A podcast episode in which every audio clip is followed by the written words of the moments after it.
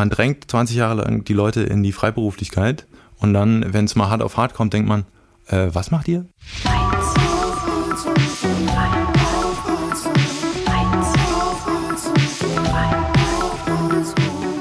Heute begrüße ich einen der meistgebuchten Saxophonisten Deutschlands und ein unverzichtbarer Teil der Berliner Musikszene. 1981 in Berlin geboren, studierte er an der HFM Hans Eisler in Berlin und am City College in New York. Ist auf gut zwei Dutzend CDs, Schallplatten und Rundfunkschnittschnitten zu hören, unter anderem bei den Labels ECM, Enya, 4Music oder Why Play Jazz. Er war mit Seed auf Tour, unter anderem in Südamerika, und ist auf dem legendären Music Monks Album zu hören. Neben der Tatsache, dass er ein unglaublicher Saxophonist ist, organisiert er Konzertreihen und Festivals, ist in der ganzen Welt unterwegs und äh, ist ein Abonnent zahlreicher Auszeichnungen und Stipendien. Wer wissen möchte, was und wer gerade angesagt ist, wer mit wem gerade spielt oder welche Platten und Bücher man als Musikerin und Liebhaberin unbedingt gehört und gelesen haben sollte, der sollte jetzt sehr gut zuhören. Ich begrüße heute bei mir im Studio face to face Uli Krempendorf. Hallo Uli. Hallo Fabian, wir müssen über das Intro, Intro sprechen. Okay, lass uns über das Intro sprechen. Also, ähm, warte, lass uns hinten anfangen. Abonnent, was hast du geschrieben? Preis, von Preisen? Na, du hast ja schon ich jetzt nicht nur einen Preis und noch nicht ein Stipendium gewonnen, sondern du hast ja schon mehrere gewonnen. Ja, also der Preis war tatsächlich, das war das erste Mal. Äh, das war der erste Preis. Ich habe mal vor, vor, vor 14 Jahren bei so, einer, bei so einem Wettbewerb tatsächlich mitgemacht. Das ist ja sonst Musik als Wettbewerb, kann man ja auch nochmal. Ein, ein, ist auch ein interessantes Thema, aber da habe ich, da habe ich den fünften Platz gemacht. Das war super, weil ich dann noch genug Geld verdient habe, um wieder nach Hause zu kommen. Von da. Aber ansonsten äh, und Stipendien weiß ich nicht, ob man die gewinnt. Ich weiß nicht, ob das Gewinnen da so ein richtiges. Ähm, die, naja. Ja, ja, also Gewinn, das klingt dann, das klingt so, ja, ein Stipendium kriegst du halt. Ja, aber, aber ein anderer kriegt es nicht. Das stimmt, ja. Das stimmt. Und das ist natürlich, kann man auch noch drüber sprechen. Okay, und dann danach, ja, jetzt war Seed da so, äh, so prominent. Das war lustig. Ich hatte, letzte Woche war ja Jazzwoche vom, vom, von dem Verband, wo ich auch mit, mitmache, gerade wieder ausgerichtet in Berlin und da sollte ich so ein Interview für Radio 1 machen und da kam ich da an und dann meinten sie, wir spielen jetzt gleich Water Pumpy. Das ist lustig, so eine halbe Stunde ähm, in meinem Musikerleben wird dann so, äh, so der, der, der Anknüpfpunkt. Ja. Das, das, das war, aber ist ja ein geiler Song, ist eine geile Band, äh, ist alles, alles. Ist ein legendäres Album. Das stimmt. Genau. Äh, aber es ist ziemlich lustig, weil wir damals also was heißt lustig, aber es war halt damals irgendwie Bodinstraße noch unterm Dach haben wir das aufgenommen. Also es Wahnsinn. war noch ähm, und es war die Connection war jetzt auch nicht, weil ich so ein un unfassbar geiler Saxophonist bin, sondern äh, weil ich mit Jerome studiert habe. Ganz einfach. Also äh, Jerome Bouillon, der der Posaunist von Seed, mit Produzent und mit äh, Komponist und äh, Familienmitglied. All around geiler Typ und äh, auch verantwortlich, verantwortlich würde ich mal sagen für diesen halt fetten mhm. Bläser-Sound, so für das Trademark von ja. denen. Genau, da darüber kam das. Wir, Uli, wir, wir, kennen uns ja, wir kommen ja nochmal zu ein paar Sachen ja, später. Ja, ja, ja, wir, wir kennen uns schon, das muss man jetzt dazu sagen, wir kennen uns schon eine ganze Weile persönlich und ähm, irgendwie, seit ich, ich glaube 2014 war es, bin ich nach Berlin gezogen und du warst einer der ersten, die ich so aus dem Inner Circle des Jazzkreises in Berlin kennengelernt habe. und Kannst du dich noch an unseren ersten gemeinsamen Abend erinnern? Nee, kann ich nicht. Sag mal. Wir haben uns getroffen ähm, auf der Warschauer Brücke. Ja. Und sind, ähm, und du hattest, glaube ich, zwei oder drei Koffer mit Saxophonen dabei. Und ich dachte, okay, wir gehen irgendwie was trinken, aber dann gingen wir nicht was trinken, sondern wir gingen auf das RW-Gelände. Haben wir uns, haben wir uns da, also Oberbaumbrücke und dann darüber, nee, Warschauer genau. Brücke. Ja, Warschauer Brücke. Warschauer und dann, ähm, haben wir uns da richtig verabredet dazu oder ja. war das halt so ein, ah ja, okay. Wir wollten uns irgendwie mal verabreden. Ah, ich, dachte, und dann, ich dachte davor, und dann wie kam das dazu? Sind wir aus RWG gegangen, dann dachte ich erstmal, du spielst jetzt ein Konzert oder so. das, was ich auch okay gefunden hätte. Und aber nein, wir sind dann in irgendeine Bruchbude reingegangen irgendwie so komische Treppenstufen hoch. Dann machte, klopftest du an der Tür, an irgendeine random Tür, machte so ein alter oder älterer Herr auf. Vorsicht. Ja, ja. Älter, ein älterer Herr machte auf Und ich wusste, okay, also das, dieser Typ, der kommt aus einem ganz anderen Universum. Und dann ähm, äh, sind wir da reingegangen und es stellte sich heraus, es war so ein, du hast gesagt danach, es war der, der, der Saxophonpapst. Äh, man muss dazu sagen, das riecht auch sehr streng da oben in der Etage, weil da halt, äh, da, da werden halt Trommeln, der David Roman baut da Trommeln und dieses, dieses gegerbte Leder, das stinkt halt fürchterlich. Ähm, ja, das ist bestimmt eine schöne Erfahrung, wenn man dann zum ersten Mal hochkommt, weil die Werkstatt des George Pfister, legendärer Saxophonist und äh, halt ähm, nicht nur Saxophonist, sondern er kennt, kennt sich halt komplett aus mit allen Holzblasinstrumenten und ist, äh, ist eigentlich auch Schlosser und halt krasser Forscher, was äh, Optimieren von Mundstücken und dem ganzen Gedöns angeht. Und ähm, der hat da oben seine Werkstatt. Und da gehen seit, ich weiß gar nicht wie, also ich gehe da schon seit 15 Jahren oder so länger hin. Ich habe halt meine ganzen Hörner von ihm. Da gehen alle Leute hin und ist super, weil, weil er einfach, er ist so ein guter Spieler, dass er die Dinger anders einstellen kann, weißt du? Mhm. Also er stellt es einfach, er kennt dann dich und ja. kennt die Materie und das ist super. Aber, aber das ist halt so ein Trip irgendwie, ne? Die Werkstatt, weil es ist, halt, es ist halt so geniales Chaos irgendwie ja. da oben und du denkst so, was ist denn hier? Komplett. Und ich glaube, er würde einfach alles, was er sucht, würde er innerhalb von Sekunden finden. Hat man so das Gefühl. Er kennt einfach, glaube ich, seine, oder Minuten. Minuten. und danach, ähm, danach sind wir, glaube ich, ähm, in irgendeinen random Bar gegangen oder sowas. Ja. Und was ich nicht wusste damals, weil ich noch sehr neu war in Berlin, ähm, da hangen irgendwie relativ viele Musikerinnen ab. Und eigentlich warst du mehr damit beschäftigt, die Leute, die rein und rausgekommen sind, zu begrüßen und zu verabschieden. Und dann dachte ich mir so, was ist denn das für ein bunter Hund, ey? Der kennt ja jeder. Ist das ein Dorf hier oder was? Das klingt ja, völlig, das klingt ja total unhöflich eigentlich. Es tut mir leid. Nein, das also, war ein schöner Abend. ah ja, okay, gut. Aber ich dachte mir so, okay, der, der, der Junge, der ist, der kennt alle. Das, äh, und jeder kennt ihn. Das ist vielleicht aber eher da, äh, dem, ich fühlte der mich Tatsache geschuldet, dass ich, äh, äh, dass ich einfach, ich, ich komme ja von hier. Und dann ist man dann hier halt schon lange da und dann kennt man halt mehr Leute. Aber ich nehme das jetzt nicht so, also auch das so meist also viel, also ja. Ich werde öfter angerufen, aber ich nehme das halt, ich nehme es anders wahr.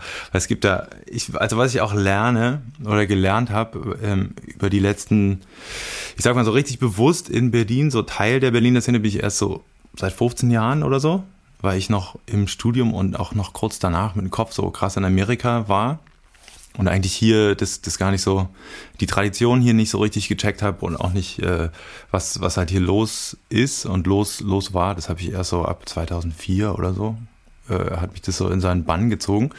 Und mittlerweile ist es aber so gewachsen, dass ich auch checke, also ich kenne nur einen, einen mini kleinen Tortenausschnitt von dem, was hier abgeht und bin auch überhaupt nicht also man wird ja älter und dann, du kannst nicht die ganze Zeit so mit allen in Kontakt sein. Du kannst auch nicht mehr jeden Abend auf Konzerte gehen. Das macht man halt so fünf, äh, fünf bis zehn Jahre obsessiv, bis, äh, bis das dann halt auch nicht mehr ähm, zu, äh, zu, zu machen ist, so kräftemäßig. Und, und da muss man, da, da muss ich mich immer wieder in, ähm, in Demut und Neugier üben, sozusagen. So, hä, was? Die sind schon seit fünf Jahren hier. Äh, was, was machen die da für geile Sachen? Und auch Leute, die sich halt so. Es gab mal vor, vor zehn Jahren so einen guten, ähm, guten Artikel, ich, ich glaube, das war so Nate Nen oder so in der New York Times, der halt so in New York die verschiedenen Szenen eher so als Dörfer. Nur ist ja auch die Stadt so ein bisschen nicht so nicht so eine Packung, ne? Äh, so als verschiedene kreative Dörfer sozusagen bezeichnet hat, die, die halt untereinander arbeiten und dann gibt es bestimmt so Austausche, aber mittlerweile sehe ich das auch eher in Berlin so. Also du bist, du, du kannst ja auch nur so viele Connections haben, so mit Leuten, also die du dann auch tatsächlich pflegst und die irgendwie so auch fruchtbar sind. Und äh, das, das ist ziemlich gut. Also da gibt es sehr, sehr, sehr viel hier. Ja. Ist gut. Wir, wir kommen später noch zu New York. Ähm, du bist in Berlin geboren mhm. und ich als Provinzler möchte gerne wissen, ist es natürlich, ist es dann natürlich, dass man ähm, in so in dieser Großstadtmusik aufwächst, in dieser Szene, dass man quasi alles zur Verfügung hat? War das bei dir auch so oder oder wie bist du irgendwie überhaupt zur Musik gekommen? Ähm, relativ natürlich, weil meine Mutter Sängerin war und ich dann schon als Kind total oft halt mitgegangen bin zu Konzerten und mitgehen musste dann ab dem Zeitpunkt, wo meine Mutter dann auch alleinerziehend war mit zwei Kindern, dann, äh, ich weiß, habe hunderte von Konzerten halt. Was waren das für Konzerte? Äh, meine Mutter war Kabarett- und Chanson-Sängerin. Chanson. Äh, Chanson. Ähm, ist das die chinesische äh, traditionelle? Nee, so sagt man es in Berlin. also die ganzen Programme, also Tucholsky, Holländer, äh. Kreisler und weiß ich, das war halt irgendwie so mein Brecht, weil Eisler, das ist halt irgendwie so mein, Die fröhliche Schule das, einfach. ja, die fröhliche Schule, genau. Das ist der Die man als Soundtrack Kind meiner einfach Kindheit. sehr gerne hört. Ja, auf jeden Fall. Also da bin ich halt seit, seit Mitte der 80er irgendwie immer mit. Und, ähm, und deswegen hat sich das so relativ natürlich angefühlt. Und also ich habe jetzt so später ein bisschen begriffen, dass eigentlich die, die Connections noch fast ein bisschen weiter zurückreichen, was ich nicht uninteressant finde, weil ich ja dann jetzt so in den letzten z- 10, 12 Jahren dann öfter auch mit, ähm, halt mit Uli Gumper gespielt habe, in der, in der Workshop-Band und so, was ja also Größen waren halt im, äh, im Osten. Und ähm, meine Mutter hatte Unterricht bei Gisela May einmal. Das ist ja so eine interessante Legacy-Line. Und dann, äh, und dann aber auch Ruth Hohmann. Ich weiß nicht, ob du die kennst, aber die ist halt so, die, die hatte den interessanten Titel, oder hat, die, ist halt, möchte Rutchen nicht zu nahe treten, aber die ist bestimmt, oh mein Gott, also so Mitte 80 mindestens, wenn nicht noch weiter. Und äh, die ist immer die Ella Fitzgerald des Ostens. Oh. das ist echt geil. Die ist ungefähr halb so groß wie ich. Und äh, die kennt mich halt seit, seit ich halb so groß wie sie war. Und dann ist immer, ja, Ullchen. Ne? Und dann, sie hat meiner Mutter empfohlen, auf keinen Fall Jazzsängerin zu werden, weil sie das nicht kann. War ihr meine Mutter auch dankbar für den äh, Hinweis. Ähm, aber ich habe dann später mit Ruth auch gespielt. öfter und auch über meinen Lehrer, der halt, also so diese Connections, weißt du, da, da merkst du so ein, so, ein, so ein Netz irgendwie, wie das so, das baut sich natürlich über viele Jahre auf, aber wie weit es zurückgeht. Also Ruth Hohmann ist auf der ersten äh, Schallplatte von Manfred Krug zum Beispiel, Manfred Krug und die Jazz-Optimisten. Also bevor, Super Name. ja, ist geil, ne? Äh, bevor er in den Westen gegangen ist, gibt so eine Amiga-Schallplatte, so ein legendäres Ding. Ist auch ziemlich gut, muss ich sagen. Aus den 60ern oder so. Und da ist halt Ruth dabei. Und dann, äh, als, als ich studiert habe, war da auch noch so ein alter Professor, der jetzt heute wahrscheinlich ein, ähm, der, der ist schon, ähm, schon, schon gestorben, Gott hab ihn selig, aber Alphonse Wonneberg war halt auch im Osten so eine Figur irgendwie. Der kannte dann halt auch meine Mutter, weißt du, und von früher. Und das waren halt irgendwie so, das, das fühlte sich irgendwie so normal an, aber gleichzeitig habe ich dadurch, glaube ich, bin ich, äh, das äh, liegt vielleicht auch an meiner Persönlichkeit, aber erst, ich bin so ein bisschen spät erst zu meinem Ding gekommen. Wann weißt du? Also, wie, wie alt warst du denn da? glaub, also, du wusstest, wusstest dann schon, du wirst jetzt Saxophonist. Ach so, das ist schon relativ früh. Ja? Das war so eine, ja, oder es war so eine Entscheidung, dass ich so, äh, äh, ich war auch so ein Austauschschüler in der 11. Klasse äh, drüben in Staaten und dann dachte ich danach, okay, jetzt habe ich zwei Jahre, mich interessieren auch noch andere Sachen. Ich probiere das jetzt einfach mal. Und wenn ich, ähm, Du warst hab- zwei Jahre als Austausch. Nee, ein Jahr und dann hatte ich noch zwei Jahre in der Schule so. Ah, okay. Und dann dachte ich, ich probiere das jetzt einfach mal. Ich hatte natürlich dann, das ist ja auch so standardmäßig halt irgendwie. Ich dachte so, ja, dann studieren. Halt, das war Mhm. irgendwie von meiner Mutter dann so, weißt du, so dieser Weg. Ähm, also es ist jetzt auf jeden Fall kein Renegaten, kein Jazz-Renegaten-Weg, sondern es ist so voll ultra normal einfach. Okay, dann so, dann halt eine Abi, Lehre. genau Aufnahmeprüfung beim Abi gemacht und dann da rein und dann halt auch noch nicht mal musste noch nicht mal Zivi machen wegen Drittbrüderregel und so. Und dann äh, habe ich da halt studiert, aber ich halt, war ich so verdammt grün hinter den Ohren. Wollte einfach Saxophon spielen lernen und die halt die Musik lernen. Aber ich hatte jetzt damals so, ich dachte, jetzt gucke ich mal, wo ich bin bei 25, ob das irgendwie Sinn macht, was mein Output dann so ist. Und dann dachte ich, okay, jetzt mal gucken, wo ich mit 30 bin. so, ich nochmal die Bremse ziehe oder was anderes mache und ähm, dann äh, war es aber ganz, ganz gut. Und dann bist mal. du ja nicht nur in Berlin geblieben, sondern du bist dann auch Hilfe eines Stipendiums, wenn ich das richtig weiß. Ja, habe ich gewonnen. Ja. Hast ein Stipendium gewonnen und bist dann, durftest dann in die Stadt des Jazz. Äh, ein Jahr, oder? Ähm, wie lange war das? Ja, ich war ein Jahr da. Ja, ja, New York äh, wollte ich halt da, wollte ich halt hin, weil so. Ähm, und dann habe ich das probiert damals damit. Das war ein interessantes Jahr, war gut.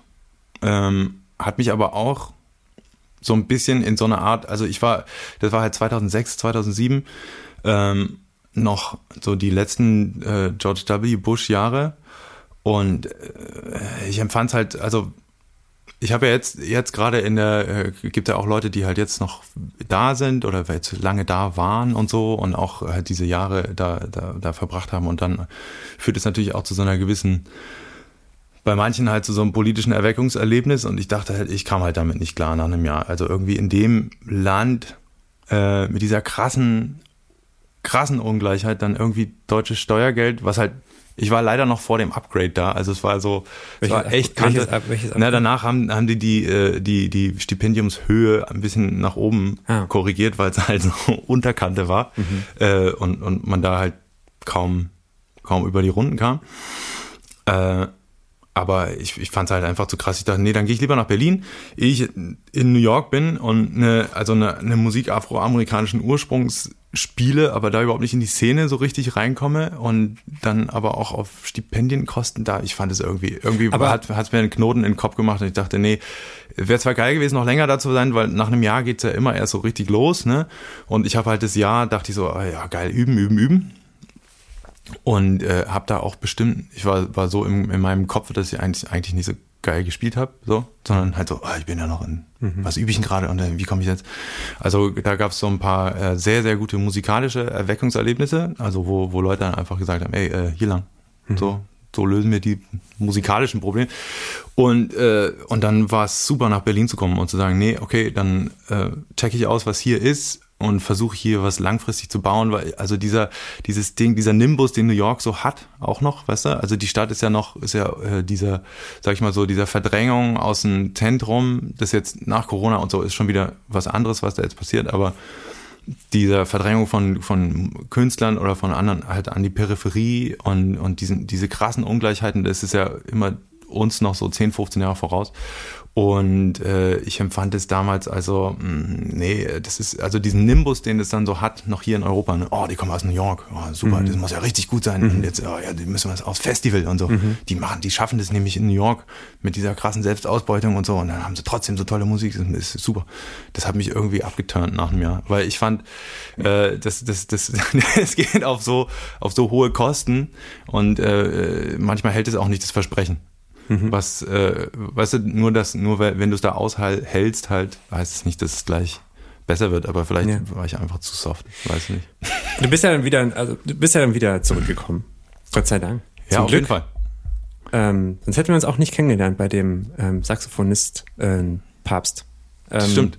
Sonst wäre meine Frau mir auch aufs Dach gestiegen einfach. das war einfach genug. und äh, dann kamst du zurück und dann ging es ja erst so richtig los eigentlich. Dann ähm, hattest du deine wahrscheinlich viele, relativ viele Projekte, oder? Ja, ich habe dann, äh, äh, was ich so mitgenommen habe, war, äh, dass ich selber Sachen halt anpacken wollte. Ne? Dann habe ich gleich so Konzertreihen an, angefangen zu organisieren. Ich habe damals noch, äh, haben wir im, im Prenzlberg gewohnt. Äh, da habe ich gleich, da war unten so eine Ladenfront halt. Das war ja damals noch ein bisschen anders. Ähm, da habe ich so, weiß ich, Dutzende von Konzerten sofort organisiert und dieses so, ähm, diese leicht, ähm, na, wie sagt man, diese leicht sentimentale Vorstellung von Community und Szene und so, äh, die, die dachte ich halt, ja, das, das jetzt machen, machen. Und ähm, habe das da gemacht und dann hatte ein Kumpel von mir aus der Schule, der hatte einen geilen Space in, äh, in der Kufri-Straße in Kreuzberg da gab es so einen alten Reservespeicher, Senatsreservespeicher hieß das auch. Da hat er halt eine Galerie gemacht und äh, Kunst und da habe ich dann eine Konzertreihe angefangen 2010 oder so. Das habe ich dann drei Jahre gemacht. Dann hat Katrin Pechloff und Christian Weidner haben das dann übernommen. Äh, den, der Ort fiel dann auch dem äh, mhm. dem Schrotz zu, zu, zum Opfer, was da in der Gegend, also ich meine, das, das geht halt gar nicht mehr. Ähm, da ist jetzt, glaube ich, das heißt Creative Berlin, was mhm. sie da hingebaut haben. Ist bestimmt super creative. Ist, ist Fat Creative und Fat Berlin. Ist richtig gut. Ähm, genau, und, und das, das, das war halt so äh, über diese Arbeit für die Szene mit der Szene so. Also ich habe das jetzt also nicht als großen äh, Benefactor irgendwie, sondern halt so, ja, ich will das machen. Mhm. Ähm, da, da, da kommen dann natürlich auch viele Sachen. Da ist man plötzlich halt viel mehr mittendrin. Halt. Ja. Weißt du, also ich war nie jemand, ich glaube, es ist vielleicht auch mein äh, so, so, ein, so ein Defizit von mir, dass ich halt nie so, ah, ich bin der große Künstler. Sondern dieses äh, Künstler und Teilsein hat sich immer auch über Engagement für und mit den Leuten definiert. Weißt du? Ja. Also nicht über diesen Anspruch, ich bin so geil, so ein geiler Hengst, jetzt müsst ihr mich alle anrufen und müsst mit mir spielen, sondern es war so, nee, äh, ich will Interaktion, ich will halt, will irgendwie Connections halt mit den, mit den ich, Leuten Also suchen. Äh, ganz ehrlich, die, die, die Abende, die hatten wir da nachher noch ein paar andere, ähm, die wir, wo ich dich erleben durfte und vor allen Dingen auch so in, in einem Musikkontext, wo immer irgendwie viele Musikerinnen um uns, um, um uns herum waren. Ja wo ich immer dachte, alle wollen gerne mit Uli sein. es ist so. Äh, Alter, was, die, äh, das, das die, der, um also der Eindruck von außen. ja, aber das, also, äh, also ich meine, das ist so ein. Ähm, erstmal hast du eine super positive Ausstrahlung, ich finde. Kann ich dir, ich, ich gebe dir ein paar Nummern nachher, die, die kannst du anrufen, okay. die sagen, die geben dir Gegenbeispiele. Ja, ah, ja, ja, okay, gut. Okay. Vielen Dank, vielen Dank für diese ja. Lobe. Ich kann mit sowas nicht, nicht ja, so gut okay, gut. Ich, ich will auch jetzt gar nicht weitermachen. Ich glaube nur, was ich eigentlich sagen wollte, ähm, ich habe mir natürlich die Frage gestellt, wenn man sich deine Liste von Projekten und Leuten anguckt, die, mit denen du alle schon gespielt hast hm. oder gerade spielst, dann ist da alles dabei, was irgendwie ja, Rang und Namen hat in, in der deutschen Szene, aber auch international. Und natürlich ist es ja die Frage, okay, also wie kommt man überhaupt in diese Position, dass alle mit dir spielen? Also, ne, das ist natürlich Quatsch, aber ähm, diesen, das macht es mir nach, nach außen, wenn man diese Liste, die kann man auf Wikipedia mal nachgucken, die ist sehr lang. Ähm, ja. Und ähm, also, wie kommt das? Wie, warum spielst du mit allen zusammen? Was meinst du? Ja, wie gesagt, also der eigene Eindruck ist dann wieder anders. Ähm, aber also wenn, wenn, wir hatten ja, ich hatte das Glück hier mit so, in so einer Generation aufzuwachsen, wo wir, wir hatten hier so vier Saxophonisten aus Berlin, die so sehr nah beieinander sind. Ähm, Philipp Kropper und Ben Greve und Peter Ewald und ich. Und ähm, alles ich, super Typen übrigens. Ja, auf jeden. Und also jetzt zum Beispiel, also da würde ich, das, das kannst du halt auch voll über jeden von denen. Also für, für mich trifft es halt für alle von, die, mhm. von denen zu. Und äh, ähm, für mich ist halt äh, dann eher so Gropper jemand, der halt so richtig vorne bei der Forschung irgendwie am Start ist und da halt äh, ja, also mein, mein Hirn immer so wieder so, so krass wegbläst mit den Projekten und so. Äh, keine Ahnung, wie man, also ich glaube, es ist gut, wenn man ähm, ja, man muss halt äh, musikalisch dranbleiben, sage ich mal so. Muss ja, ja, okay, also muss natürlich irgendwie die Arbeit wollen ähm, und dich damit beschäftigen, die, die Leute ernst nehmen, hat, glaube ich, ist auch, glaube ich, immer gut. Und ähm, was Lisa Bassange hatte, hatte neulich in so einem Interview gesagt, sie hat einfach, was sie gelernt hat, äh, als sie älter geworden ist, sie will nicht mehr mit Arschlöchern arbeiten. ich glaube, es ist auch, das ist echt, äh, ähm, das ist ein großes Ding. Ich weiß ja jetzt auch nicht, guck mal, ich bin jetzt 40 ähm, keine Ahnung, wie lange, ja, ja, wie, wie lange sowas, ne, wie lange sowas äh, gut geht. Aber ähm, ich, ich, ich glaube, das ist halt, das, das ist schon so ein wichtiges Ding. Ich also jetzt, ich habe schon genug Perspektive, um auch zu sehen, du wirst richtig geile Musiker und dann geht's über einen bestimmten Punkt nicht hinaus oder dann geht's nur bis, äh, dann ab einem bestimmten Punkt gibt's keine Arbeit mehr oder so, weißt du? Also die, alle Wege sind sehr unterschiedlich, sehr individuell.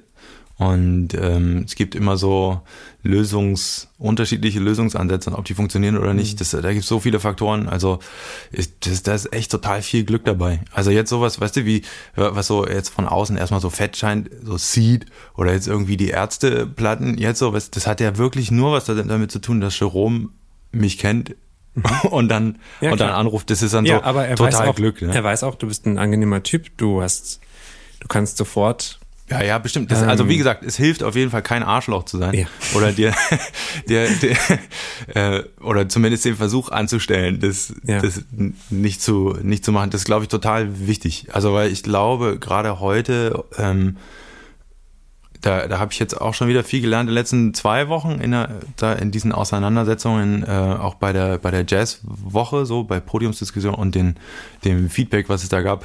Aber ich glaube, dass man äh, äh, sich so, äh, ja, da musst du halt erstmal an so ein Level zu kommen, dass du ein Arschloch sein kannst und dass trotzdem die Leute mit dir spielen wollen oder deine Musik hören wollen. Ähm, das, ja, good luck. Also dafür ist es einfach viel zu busy alles, weißt du. Ja, Äh, das scheint mir auch irgendwie nicht nachhaltig, oder? Also das hat da mal eine Phase. musst du, glaube ich, auch selber echt stark sein, dass du so Ja. Bock, dass du Bock drauf hast, so Ja. ähm, deine, deine persönlichen Beziehungen halt so durchzuziehen. Apropos persönliche Beziehung. Mhm. Ähm, ich möchte gerne die erste Musik von dir spielen, die du mitgebracht hast, beziehungsweise die ich für dich ausgesucht habe. ähm, und das ist eine ähm, Pianistin, sie heißt Julia Hülsmann. Ähm, ich habe sie mal kennengelernt auf, in meinem Studium, während meines Studiums. Da hat sie einen Workshop bei uns gegeben an der Hochschule. Und ich hatte, oder wir hatten damals jahrelang die gleiche Bookerin, ähm, Anastasia Wolkenstein. Und als wir, als wir uns ein bisschen unterhalten haben, ähm, war so klar, okay, das ist, die muss ich auf jeden Fall kennen. Ich wusste damals noch nichts von ihr und hatte dann gesagt, okay, ich habe sie spielen gehört und habe ein bisschen darüber gelesen und dachte so, okay, das ist wirklich, ähm, mit der müsste ich mich mal beschäftigen. Ähm, was sich auch total lohnt, was ich jedem empfehlen kann. Ähm, mit einer unfassbaren Band, Heinrich Küpperling am Schlagzeug, der mir damals den Studienplatz in Leipzig nicht gegeben hat. Hein, das werde ich dir niemals verzeihen. Ja. Wir sind uns langsam, wir sind uns langsam, wir sind uns grün, aber äh, das ist ein anderes Thema. Äh, ich habe den Titel ähm, ähm, This is Not America von ursprünglich David Bowie und Pat Metheny ähm, ausgesucht. Und du bist Mitglied dieses mittlerweile Quartetts geworden, weil es eigentlich ein Trio war. Wie kam das? Gibt beides gleichzeitig noch. Also das Trio Ah. besteht ja immer noch und dann das Quartett ist jetzt, jetzt mit mir sozusagen. Wer entscheidet glaub, das? Wer jetzt da? ähm, Chefin. Ah, okay. Ähm, und Sagt ja, sie dann heute mal mit? Und Ach so, Uli, bleib mal zu meinst Hause. du bei den einzelnen Konzerten? Ja, ja. Nee, das wird, ich, das, das, das wird dann halt als, das, also es gibt ja Platten mit beiden und dann, ähm, ich glaube, also die letzte, die, es gibt keine aktuelle, also die Platte im Quartett ist halt die aktuelle und wir nehmen jetzt im Herbst ist, noch glaube ich, eine auf. 2019 oder so kam die raus, glaube ich, oder? Ja, ja, genau. ja. Genau, im Herbst 2019. Ähm, da kam die raus und dann äh, nehmen wir jetzt im Herbst die nächste auf. Und als Trio haben sie jetzt, glaube ich, erstmal, ähm, kommt jetzt erstmal nichts, aber Julia macht halt auch sehr viel. Äh, wie kam es dazu? Ja, ich, ich habe zum ersten Mal mit Julia äh, 1999, glaube ich, oder 2000 irgendwie so ein Duo-Gig im Café Bilderbuch in Schöneberg gespielt. und, ähm, und seitdem kennen wir uns halt. Und äh, äh, Marc hat, äh, Marc Mühlbauer, der Bassist, der hat lange bei mir gespielt äh, im Quartett. Und wir sind einfach, der ist für mich auch eine wichtige, eine wichtige Beziehung einfach seit, mh, seit 2004 oder 2005 oder so. Ähm, ich glaube, äh, ja, das geht halt, geht, geht schon lange zurück. Da gibt es tausend Querverbindungen. Ich habe bei ihm gespielt, er hat bei mir warum gespielt. Wir sind jetzt? einfach also jetzt haben wir es Freunde. 2021. Äh, und auch, auch mit äh, Julia, also da gibt's viele, ne, wir sind uns einfach total grün, so ist alles, das Mhm. ist super. Warum erst 2019? 21? Und no- 20 habt ihr auf. Nee, 19 habt ihr aufgenommen. Ähm, wir haben ja schon 2018 dann angefangen zu spielen. Wir hatten vorher schon einige Projekte. Ich glaube, Julia hatte vorher schon mal gefragt, aber dann kam das mit, mit äh, Tom Arthurs und dann war das mit Theo Blackman und so. Hm. Ähm, und wir haben zwischendurch immer mal wieder so Projekte gemacht halt zusammen. Äh, wo, wo sie mich gefragt hat und wo, wo es dann auch immer kollaborativer wurde, Mhm. so, erstmal so ein schönes Trio mit nur Marc und ihr. Und ähm, ja, da war einfach die Zeit richtig, also Ja. Ähm, ihr geht jetzt auf die auf 1 und 3 Playlist und hört euch Julia Hülsmann Quartett This is Not America an. Und danach ähm, habe ich noch den aus das Original von 1985 von David Bowie und Pat Metheny draufgepackt. Und ähm, schaut doch mal, ob ihr erkennt, ähm, was Julia Hülsmanns Quartett da mit dem Song gemacht hat. Pat Wir sehen uns Metheny. gleich.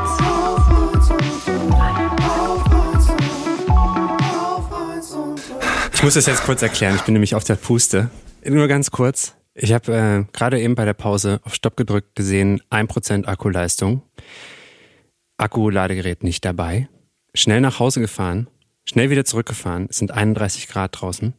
Ich bin etwas aus der Puste. Darum lasse ich jetzt einfach Uli weiter erzählen. Ich bin froh, dass ich nicht der einzige Peiler bin. Ich vergesse alles immer, überall. Also sehr gut. Okay. Uli, du bist äh, Gründungsmitglied der Interessensgemeinschaft Jazz in Berlin, kurz IG Jazz, falls sich mal irgendwer gefragt hat, was das IG heißt. Ähm, was treibt dich politisch an, dich in sowas zu engagieren und was erhoffst du dir davon? Okay, also die kurze Antwort ist, äh, also warum ist sowas sinnvoll? Vielleicht sagen wir mal so. Ähm, wir haben uns 2011 kam kam äh, der, der, der, kam diese Gründung zustande oder 2012. Da war halt, da war in Berlin total viel los, weil sich nach 20 Jahren, also ich denke mal, in Berlin gab es ja so einen Kontinuitätsbruch, ne, klar mit der Wende und die 90er waren nochmal total speziell und dann nach, äh, nach 20 Jahren waren halt so Verheerungen äh, in der Stadt zu spüren, was halt was äh, Kulturpolitik äh, zu tun hat, die aber natürlich total verlinkt ist mit Stadtentwicklungspolitik, mit äh, Liegenschaftspolitik und so.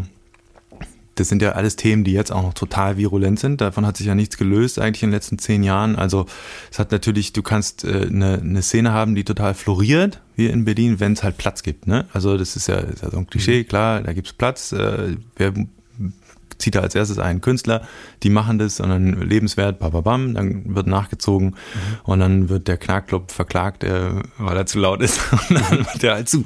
Ähm, und äh, diese, diese Verheerungen, sag ich mal, die waren halt da total sehr stark spürbar und da hat es überall an allen Ecken und Enden rumort. Die Berliner Szene war damals schon halt so richtig fett, sage ich mal.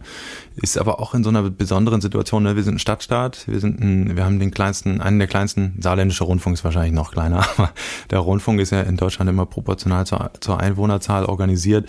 Mm, und der RBB hat ja dann auch schon verschiedene Morphs, Mor äh, äh so Transformationen, Metamorphosen, vielen Dank, äh, durch in den Jahren und es war eher die Bewegung downward. Mhm. Ähm, Genau, und da, da, da kam, war auch noch der Punkt, dass halt die Förderung, die da war, halt schon extrem gering war. Das waren damals irgendwie 130.000 Euro für die ganze Szene pro Jahr. Und die sollten dann halt auch noch weggehen sozusagen. Die wollte sich, äh, wollten, wollten andere Leute halt, die was eher so da aus kreativ. in den BR noch, ähm, die brauchten noch ein bisschen neue Toilettenpapier, da musste noch. Ja, nee, das ging eher so in Richtung Kreativ- und Kulturwirtschaft, die halt auch total strong sind in Berlin, ne, aber die dann auch immer auf der Suche nach ähm, politischer Bedeutung und nach Kohle vor allem sind. Und, die muss, muss man ja auch irgendwo herholen. So, und da, da war einfach der, der Zeitpunkt gekommen, okay, hey, ähm, wir sind nicht organisiert, Lasst uns mal zusammenschließen. Und leider, also zurzeit ist ja auch so, ist es ja interessant, in, eigentlich in den letzten Jahren, das hatte sich dann zu dem Zeitpunkt auch auf der Bundesebene so formiert. Die, da gibt es schon seit langem so einen Verband. Die haben total viel erreicht. Damals waren es so die alten, äh, äh, damals nicht, noch nicht alten, aber halt so die Chefs, Manfred Schof, äh, Alexander von Schlippenbach, äh, Mangelsdorf und so weiter. Die haben halt so eine ganz konkreten Sachen erreicht, wie halt KSK mhm. ähm, und äh, bessere, bessere Vergabestrukturen in der GEMA, die halt immer noch ähm, durchaus reformwürdig, äh, bedürftig sind. Mm, und dann ist eine ganze Weile lang nichts passiert. Und ich glaube, es hatte auch was mit diesen ähm, mit diesem Vakuum halt irgendwie in den 90ern zu tun, ähm, mit dieser Vollkommen, wo es unklar war einfach, wo geht's hin, ne? Und äh, die, diese ersten 15 Jahre von 90 bis 2015 ja auch eher von Abbau, Strukturabbau in, in Berlin halt geprägt, Rundfunkabbau, Rundfunkbands weg und so weiter. Und wenn, äh, wenn so Institutionen oder Strukturen verloren gehen, dann macht sich das auch auf den Rest natürlich, ähm, wirkt sich das aus, ne? Und da hast du, ähm, hier gibt's einfach weniger Anhaltspunkte Anhaltspunkte. Und das einerseits ist natürlich auch total geil in Berlin, dass es diesen krassen Fluxus gab, immer diesen krassen, so, das, das schwebte alles immer Fluxus? an der, so, so, so, so äh, den krassen Flux gab, nicht, nicht Fluxus. Flux ist ein super Wort. Musst du bitte rausschneiden nachher. Äh, wieder Unschärfe in der, in der, in der, in der Begriffsbenutzung. Sorry, Josef. Ähm, diesen krassen, äh, weißt du, alles schwamm immer an der Oberfläche, aber hatte nicht so richtig, dadurch ist total viel passiert, kamen immer wieder neue Leute und so weiter, aber das, das so langfristig irgendwie auf, mhm. auf gesunde Beine zu stellen, war halt damals so ein, äh, so ein Wunsch von vielen Leuten, die halt länger hier waren oder hier halt Sachen aufgebaut haben. Jetzt könnte es ja eigentlich, wir sind ja heute 2021 mhm. und es könnte ja eigentlich nicht besser sein, da die Bundesregierung ähm, so ein bisschen Geld in die Hand genommen hat, kürzlich. Mhm neuen Preis ausgeschrieben hat mit 31 Kategorien.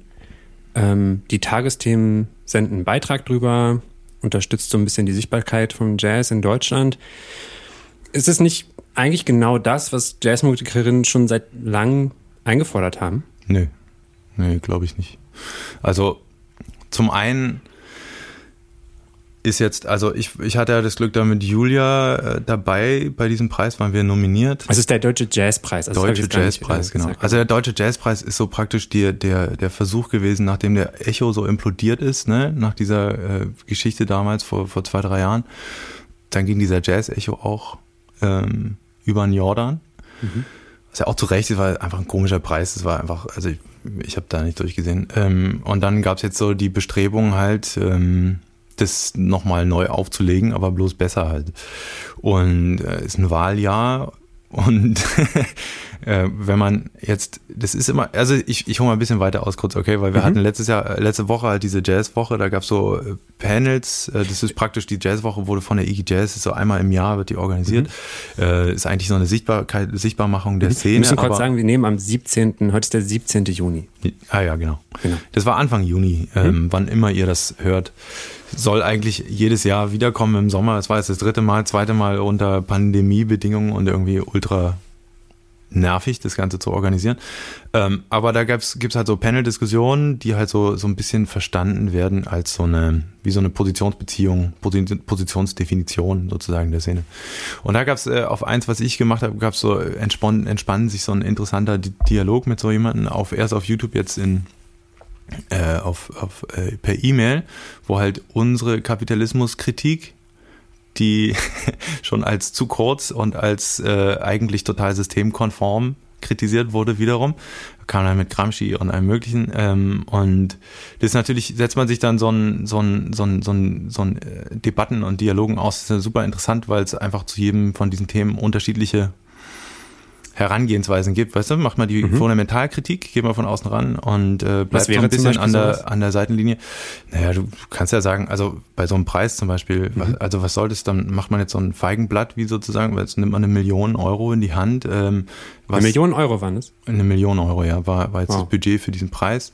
Äh, da kann man sagen, wow, ist ja tierisch viel Geld. Mhm. Da kann man auch sagen, was, das ist ja gar nichts. So, und es ändert vor allem überhaupt nichts an den Strukturen, die weiterhin halt in Deutschland äh, die Institutionen fett fördern. Da, da sind aber nur, also mit 95 Prozent zu 5 Prozent sind es, also Institutionen zu freier Szene.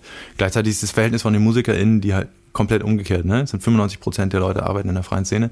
Und man kann sich darüber mhm. streiten, ähm, was jetzt die größere Strahlkraft oder Bedeutung hat. Dann kann man sich auch wieder darum streiten, wollen wir als Künstler überhaupt mhm. in dieses System rein? Ne? Gibt ja immer, also oft unter, unter PopkünstlerInnen dann so dieses, ähm, dieses Ding, ja, ich bin staatsfern, weil ich nie Kohle kriege, ich finde das so, so, doof, ich will gar keine, das ist uncool und so, jetzt äh, Förderungskrieg. Da wird es manchmal ein bisschen kurzfristig, kurzsichtig, weil sie überhaupt nicht checken, wo hintenrum die Förderungen wieder reinkommen, mhm. über die kommunalen äh, Städten, über, über Steuervergünstigung für hast du was nicht, hast du nicht gesehen. Und also da muss man halt so, man muss sich ein bisschen damit auseinandersetzen, wie das ganze Ding hier funktioniert, sozusagen. Und dann ist natürlich die Frage, stelle ich mich da hin und sage, nee, äh, leck mich, ich will daran nicht teilnehmen, ich will das, äh, die, die absolut wichtige und auch natürlich gerechtfertigte Kritik an dem System äh, praktisch in ihrer Reinform ähm, anbringen. Oder du begibst dich so ein bisschen in den Sumpf und fängst halt an, mit den Leuten zu sprechen und versuchst Sachen sozusagen von innen heraus zu verändern. Ähm, und, und da guckst du manchmal in, also wir sind ja in so einer Blase, weißt du, als KünstlerInnen, als dann als JazzmusikerInnen vielleicht nochmal irgendwie in so einer extra Blase und wenn du dann mal mit Abgeordneten sprichst, dann äh, platzt die Blase ganz schnell, weil nee. das ist so eine, also ich meine, das ist so kulturfremd mhm. teilweise, äh, wo, wo du denkst so, okay, krass. Also ich meine, da, da, da können wir über kulturelle Bildung in Schulen sprechen, dann, aber wir haben jetzt trotzdem noch 20 Jahre lang mit Leuten zu tun, die schon in, in einflussreichen Positionen mhm. sitzen, die halt keine Ahnung von Tuten und Blasen haben.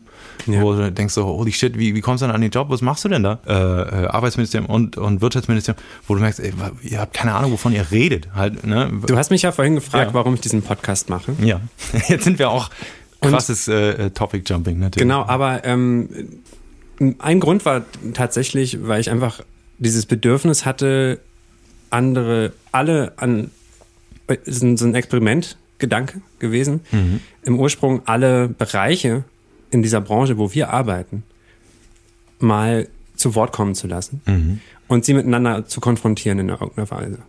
Ähm, das ist jetzt zwar keine Diskussionsrunde, Ja. ähm, natürlich ein 1 zu 1 Gespräch, vielleicht wird das irgendwann noch aufgelöst, aber im Endeffekt geht es mir auch darum, was sind das überhaupt für Leute? Ich glaube, wenn jetzt zum Beispiel Politikerinnen über Preise entscheiden oder einen Preis ins Leben rufen oder ja eigentlich einen guten Grundgedanken haben, indem sie sagen, wir akquirieren Geld, wir stecken das Geld in die Ku- Kultur.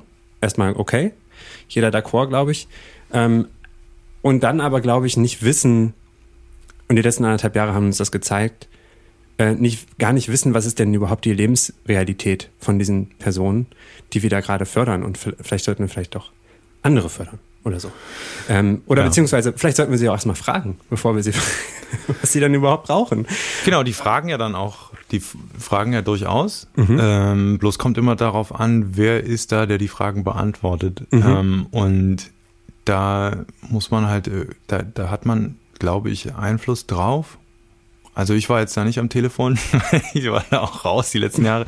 Und so eine Form des Preises, also klar, da kann man, ist, das sind gute Intentionen bestimmt dahinter, aber es ist halt auch in einem Wahl, ich habe ja gesagt, das Wahljahr, erstmal macht man Sachen, wo man sagt, ich habe den geilen Preis gemacht. So.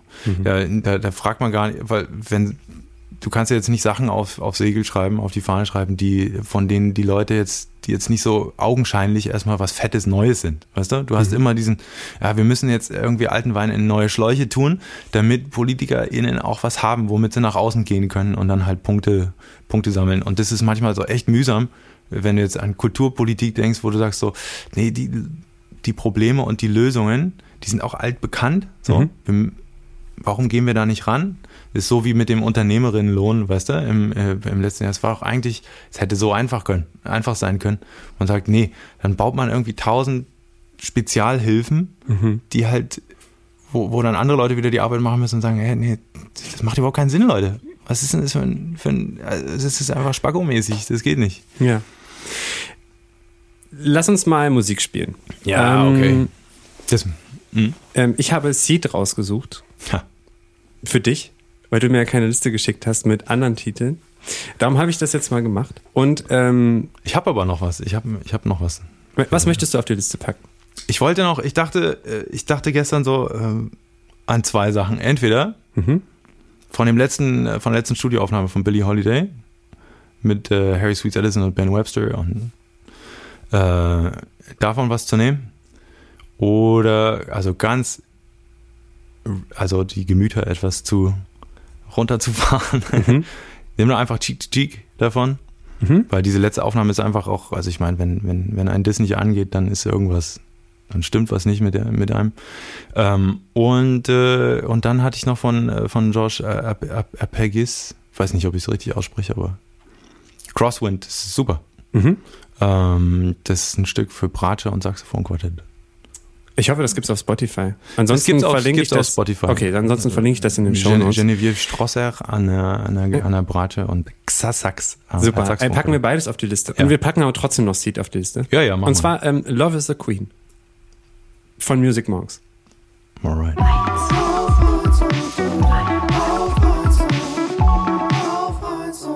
Uli, Mhm. ich möchte gerne mal eine, einen Gedanken mit dir teilen, den ich äh, neulich hatte.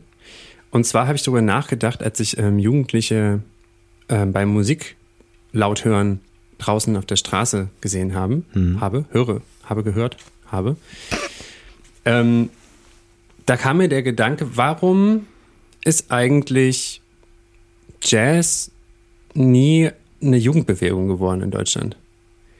Oh, war's mal. Aber, Aber war- halt, na, äh, 50er, 60er. Und äh, auch 30er. Ja, aber, also okay, nochmal zurück. Also Jazz war ja natürlich lange in, vor allen Dingen in New York oder überhaupt in Staaten, Mhm. Musik, wo junge Leute in Clubs gegangen, wa- was ja auch heute, heute noch da passiert, Ja. sehr häufig sogar, ähm, hingeströmt sind und so ihre Heroes Mhm. ähm, hautnah erlebt haben. Und ähm, ich habe hier den Eindruck, dass ähm, in Deutschland das schon immer so eine Form von akademischen Hintergrund hatte ähm, was natürlich auch mit äh, geschichtlich bedingt durch äh, Radioanstalten und so weiter, die das hier alles groß gemacht haben. Mhm. Aber ähm, würde ich, würde ich gleich widersprechen, ja. weil wenn du zum Grubenorchester zurückgehst oder wenn du dir anguckst, was Brötzmann seit, das ist ja, das ist ja hardcore antiakademisch und auch Schlippenbach und das, das hat er einfach und dann äh, äh Hannes Zerbe, also das, das sind ja alles so, das, sind, mhm. das ist eigentlich hardcore antiakademisch und mh, überhaupt, also das Jugend, weiß nicht, ob es damals so die Jugend angesprochen hat, aber die Gesellschaft war damals auch noch jünger. naja, ist, ist so. Also ich meine, die, ja. der, der, der große Brocken auf der Pyramide, der war damals noch eher zwischen 20 und 30. Das sind halt jetzt die, die, ja. äh, die zwischen 50 und 70 sind.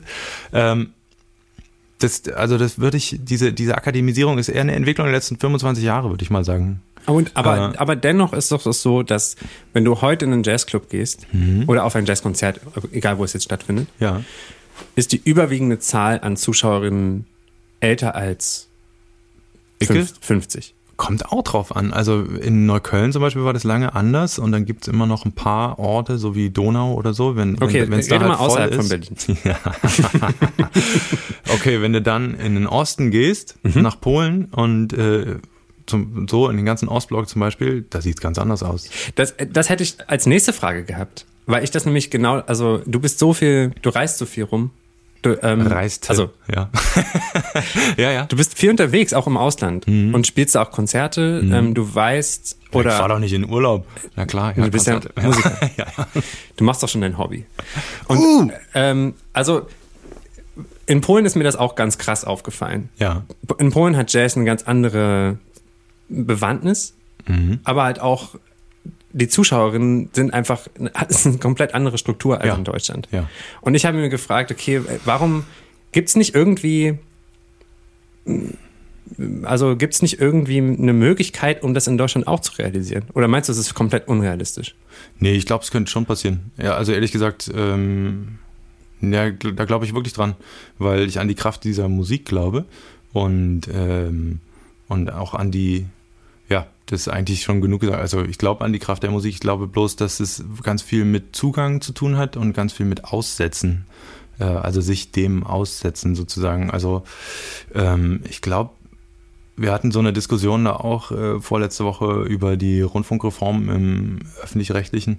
Und es ist nicht so, dass ich zum Beispiel vorher, vor diesen Reformen das nicht für reformbedürftig gehalten hätte, aber äh, entsetzt darüber war, in welche Richtung diese Reformen gingen. Äh, weil ich würde sagen, ey, weißt du, es gibt so viele Private, lass uns doch die, äh, die, die mit Rundfunkgeldern, äh, also mit Rundfunkbeiträgen finanzierten Dinge einfach zu Hardcore-Kunstkanälen machen. Mhm. Also what the fuck? So den ganzen Tag. Also deswegen auch das, dieses Crosswind, was, was ich da noch auf die Musikliste packen würde, das könnte jetzt auf den ersten Blick nicht weiter weg von Seed sein als, als, als möglich. Aber also für mich ist es halt, ist es eigentlich ein Ort der Ruhe, so eine mhm. Musik zu hören. Das ist überhaupt nicht äh, schräg, ja, mhm. ist sehr anstrengend, sondern äh, setz dich dem noch aus. Also, was kannst du da noch drin hören? Ich glaube, das ist wirklich, ähm, das hat eine totale Kraft und das hat, sollte, sollten die Leute, also dieses, dieses Konditionieren sozusagen auf äh, irgendwie Four on the Floor und irgendwie drei, vier Akkorde, ich meine, das ist auch, das ist doch total traurig. Also ich meine, das, das war, ich glaube nicht, dass das tatsächlich, ich glaube, dass die, dass es viel zu, viel zu oft so eine Stigmatisierung von Musik gibt. Also ich fand, in der, im neuen GEMA-Magazin gibt es so ein Interview mit der Radio 1-Chefin. Ähm, ich vergesse immer die Begriffe, ob sie eine Wellenchefin oder Sendechefin oder Musikchefin, ich, ich weiß es nicht, das ist mir zu komplex, das steige ich mhm. nicht durch. Aber sie meinte halt, ja, sie haben im Vergleich zum normalen Spartenradio, da gibt es 1000 Songs in der Rotation. Sie haben 5000 in der Rotation. Mhm. Trotzdem höre ich Radio 1 und denke, boah, boah, kann ich mir immer noch geilere Sachen vorstellen. Die machen aber schon ganz viel. Warum passiert es in den anderen Sendern nicht?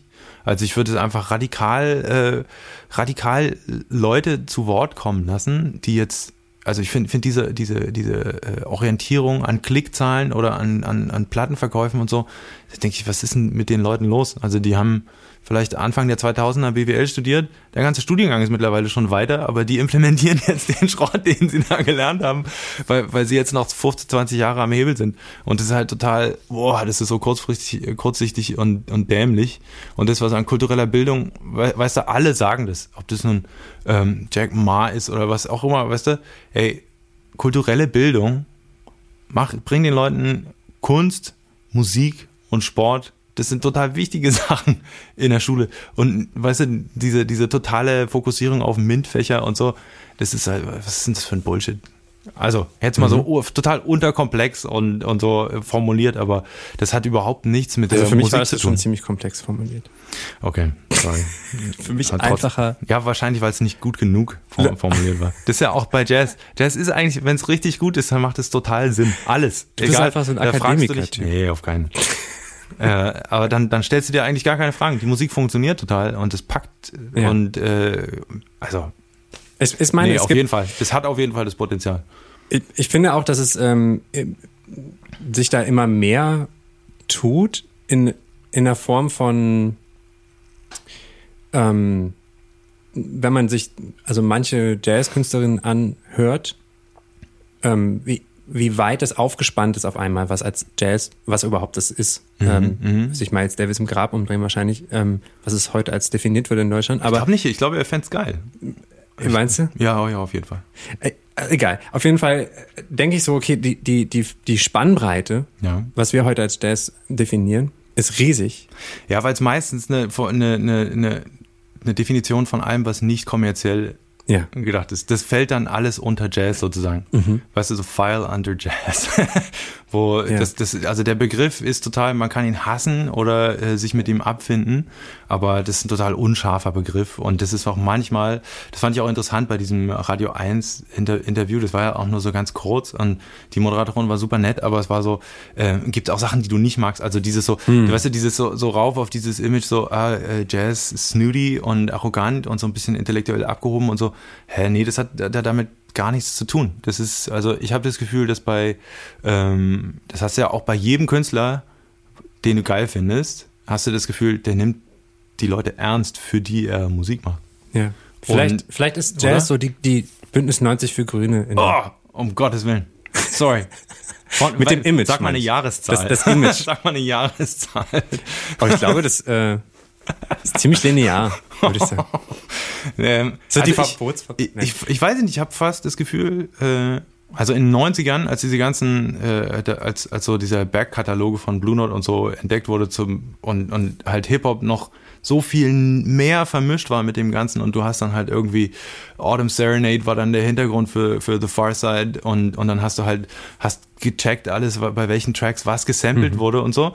Das ist jetzt alles so ein bisschen anders. Also du, da, da gab es noch fast mehr Ins, würde ich sagen, auch zu dieser, zu dieser Legacy. Weißt du, jetzt äh, ist es ja, äh, gibt's gibt's nicht mehr so viele Connections, finde ich, in diese in, in, in die Vergangenheit von von weil diese ganze Sample-Kultur sich so ein bisschen verändert hat. So nehme ich es zumindest wahr. Ja, so aber, auch so ähm, hat auch was mit, glaube ich, ganz groß mit diesen ganzen Gerichtsverfahren ähm, zu tun, die das das kann gut sein, ja, ja quasi klar. Mitte der 90er, glaube ich, so richtig gepusht worden. Ähm, und wo da die Sampling-Kultur natürlich einen ganz anderen Wind bekommen musste, weil sich einfach keiner mehr leisten konnte, einfach irgendein Sample zu nehmen und damit irgendwie Kunst zu machen oder was Neues zu kreieren. Dann musstest du immer nach Rechten fragen und äh, beziehungsweise war es einfacher, das selbst herzustellen. Ha. Und dann hast du natürlich weil, nicht mehr ja. diese alten Platten von Ella oder was auch immer, die gesampelt wurden oder von James Brown, sondern ja. machst das dann schnell am Computer. Heute. Ja, das, das kann gut. Lass uns mal ganz kurz noch zum Ende, ähm, so langsam zum Ende, ja. über die Zukunft sprechen ähm, da das ja also ein Podcast in erster Linie, die nach dem Blöden, was alles hinter uns liegt, passiert ist, äh, ist. Mhm. Wenn wir in die Zukunft blicken, wie sehen die nächsten Monate oder Jahre für, in, aus deiner Sicht für den Jazz in Deutschland aus? Für, den, für mich oder für den Jazz in Deutschland? Äh, also beides natürlich. Ähm, du bist ja Teil. Also, also für mich ist auf jeden Fall, ich, ich glaube, der, der, der lange Schatten, der kommt jetzt erst noch. Ich glaube, das, das ist nicht vorbei. Also die ganzen, das ist so kompliziert, wann äh, die Clubs oder die Veranstaltungsorte wieder auf so Full Capacity gehen können. ist total kompliziert, wann das Publikum da wieder mitspielt. Du hast es ja schon angesprochen, also in der Provinz ist das Publikum auf jeden Fall viel älter in den meisten Orten und dann gehören die natürlich auch zu einer Gruppe, die jetzt erst so, die da ein ganz anderes äh, Risikobewusstsein jetzt ähm, irgendwie entwickelt hat. Who knows? Also ich kann mir nicht vorstellen, dass das in den nächsten drei Jahren schon wieder auf 100 Prozent ist. Hm. Jetzt wird natürlich total viel nachgeholt. Hm. Und bei vielen sind jetzt die Terminkalender erstmal wieder voll, aber ey, also keine Ahnung, wie das in einem halben Jahr aussieht. Who knows? Das, das, das weiß ich echt nicht. Ähm, und bist für, du, bist du positiv, was das angeht? Oder denkst du so, ah. Nee, ich bin da eigentlich immer positiv. also so ein Grund positiv, weil ich mich da, das ist vielleicht so ein bisschen äh, das sind da immer so zwei Gesichter. Einerseits äh, engagiert man sich in so einem Verband oder so, weißt du, oder kümmert sich um die Szene. Andererseits äh, ist es natürlich auch eine Szene von wirklich lauter Individuen, die, die, wo du manchmal denkst, das geht so krass vor, das ist eigentlich die Avantgarde des, des Ausbeuterkapitalismus, so wie wir mit uns umgehen und miteinander umgehen, als wenn wir irgendwie die gesammelten Werke von Ayn Rand alle verinnerlicht hätten. Mhm. Ähm, das und deswegen denk, denk, nehme ich mich da schon als Individuum eher so raus, weißt du? Also ich versuche das, ähm, ich habe es immer versucht, äh, mein, mein Leben so zu organisieren, dass ich halt möglichst wenig Abhängigkeiten habe und dass ich äh, kompensieren kann.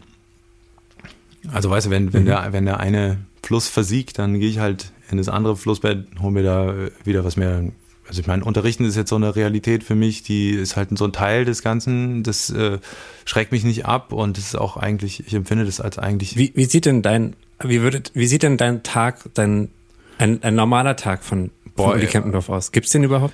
Also ich habe ja, wir haben ja einen kleinen Sohn, ne? Mhm. Äh, seitdem ist eigentlich der totale Linear Linearitätsverlust eingetreten. Vor allem in den letzten anderthalb Jahren. Mhm. Der hatte dann noch so einen komplizierten Bruch und musste zweimal operiert werden und dann war er schon total viel zu Hause, bevor das dann überhaupt losging, der ganze Quatsch. Und als nicht systemrelevante, so als Doppelhaushalt mit nicht systemrelevanten. Ähm, ja, also mein Gott, ist auch schon kann mir viele Leute vorstellen, denen es viel, viel schlechter ging und wo es viel komplizierter war, aber, aber es war so, es gibt auf jeden Fall keinen normalen Tag. Jetzt so, weißt du? Das hat, ist auch noch nicht auf Normallevel und wir müssen uns da einfach organisieren. Dann gibt es halt so eine normale Woche, sage ich mal, als einen Unterrichtstag und der Rest ist, äh, versucht man, versuche ich halt den, wenn der Junge nicht da ist, die mhm. Büro- und Überarbeit zu machen. Mhm. Und äh, wir versuchen halt. Du hast auch eine Übekabine bei dir äh, zu Hause, ne? Ja, ja, ja. Hat aber leider die Nachbarin, es ist, ah. strahlt doch ein bisschen äh, zu doll ab. Ich habe neulich mal irgendwie nachts halb zwölf ein bisschen zu viel Stoff gegeben und dann gab es doch Beschwerden. Seitdem habe ich so ein bisschen, fühle ich mich ein bisschen mm. beobachtet. aber ich habe auch einen Proberaum. Noch, noch extra, so für einen Minimalbetrag äh, bei ein paar Schlagzeugern drin. Das ist gut. Aber egal, genau. Also man da versuche ich einfach so viel Arbeit unterzubringen wie möglich und wir versuchen uns halt das so paritätisch wie möglich aufzuteilen, die Zeit. Mhm. Das halt müssen sicherstellen, dass, äh, dass jeder von uns arbeiten kann. Und dann mh, mm, ist es mal weniger, mal mehr kompliziert. Es gibt aber keinen richtigen, ich mache jetzt morgens erstmal vier Stunden üben, dann trinke ich meinen ersten Kaffee, zwei Stunden Joggen, sechs Stunden Booking und dann gehe ich zum Kindergarten. ja, auf keinen, nee, das äh, leider, leider nicht. Ich habe neulich war ich in Köln für eine, für, für Konzerte. Da haben wir uns abends zum Jam getroffen äh, mit, mit mit Musikerinnen von da. Und es war so, oh krass, das habe ich ja, also einfach zum Improvisieren. Mhm. Und es war so, wow, das habe ich echt zwei, zwei mhm. Jahre nicht gemacht.